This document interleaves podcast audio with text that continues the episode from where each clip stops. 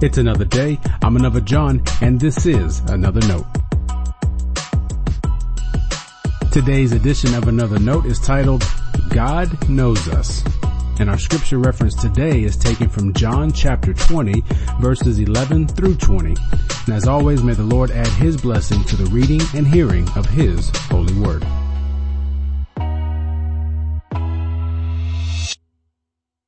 In John's telling of the resurrection, Mary stood outside the tomb weeping. She is first met by two angels who ask her, "Woman, why are you weeping?" I've always thought that was a silly question. We know why she's crying. I have to assume they did too. But Jesus will ask a similar question to disciples traveling to Emmaus. They think they're talking to a stranger about the things that have just happened in Jerusalem. Jesus, the stranger, asked them, "What things?" The Lord then gives them a chance to speak to what they have witnessed. So maybe the angel's question is to offer Mary a chance to speak to her pain. It could also be that John is about to show us an important part of faith in Jesus. The angels address her as woman.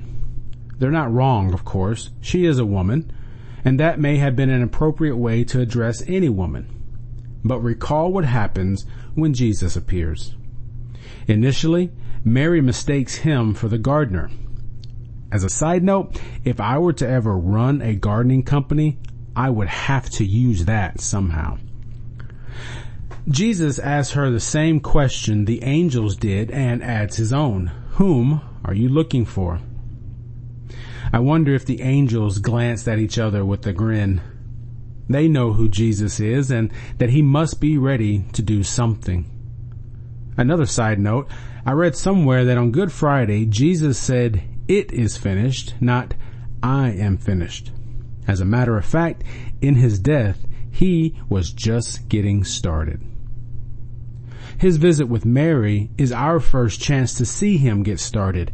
And what does he do? After Mary answers him, he responds by calling her name. There's no more woman. Now it's Mary. Hearing her name in his voice stirred something in her heart. She turned and replied, "Rabboni." John gives us two details about her response. First, she spoke in Hebrew. Was that for the Greek audience reading her story? Perhaps. Maybe it's also a sign that Jesus spoke Hebrew with his disciples. Secondly, John tells us what the Hebrew word means. That could also have been for a Greek reading audience.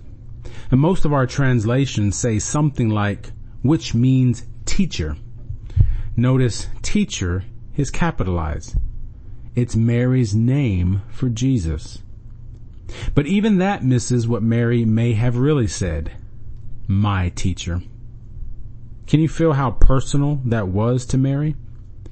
For Mary, and later the other disciples, following Jesus was truly about knowing Jesus. They wanted to know his ways because they wanted to know him. Unfortunately, that often gets lost on us. Today, people say they want to learn more about Jesus. Now, I'm always happy to oblige, but the greater desire is to want to know Jesus more. In that way, Jesus isn't just Savior, he's my Savior. He's our Savior. And the blessing of our Savior is that he calls us his own. God knows our name too. What a blessing to know that the Creator of all things seeks to be in communion with his people. So much so, he was willing to give us his Son. So much so, he is willing to know us by name. Stay blessed.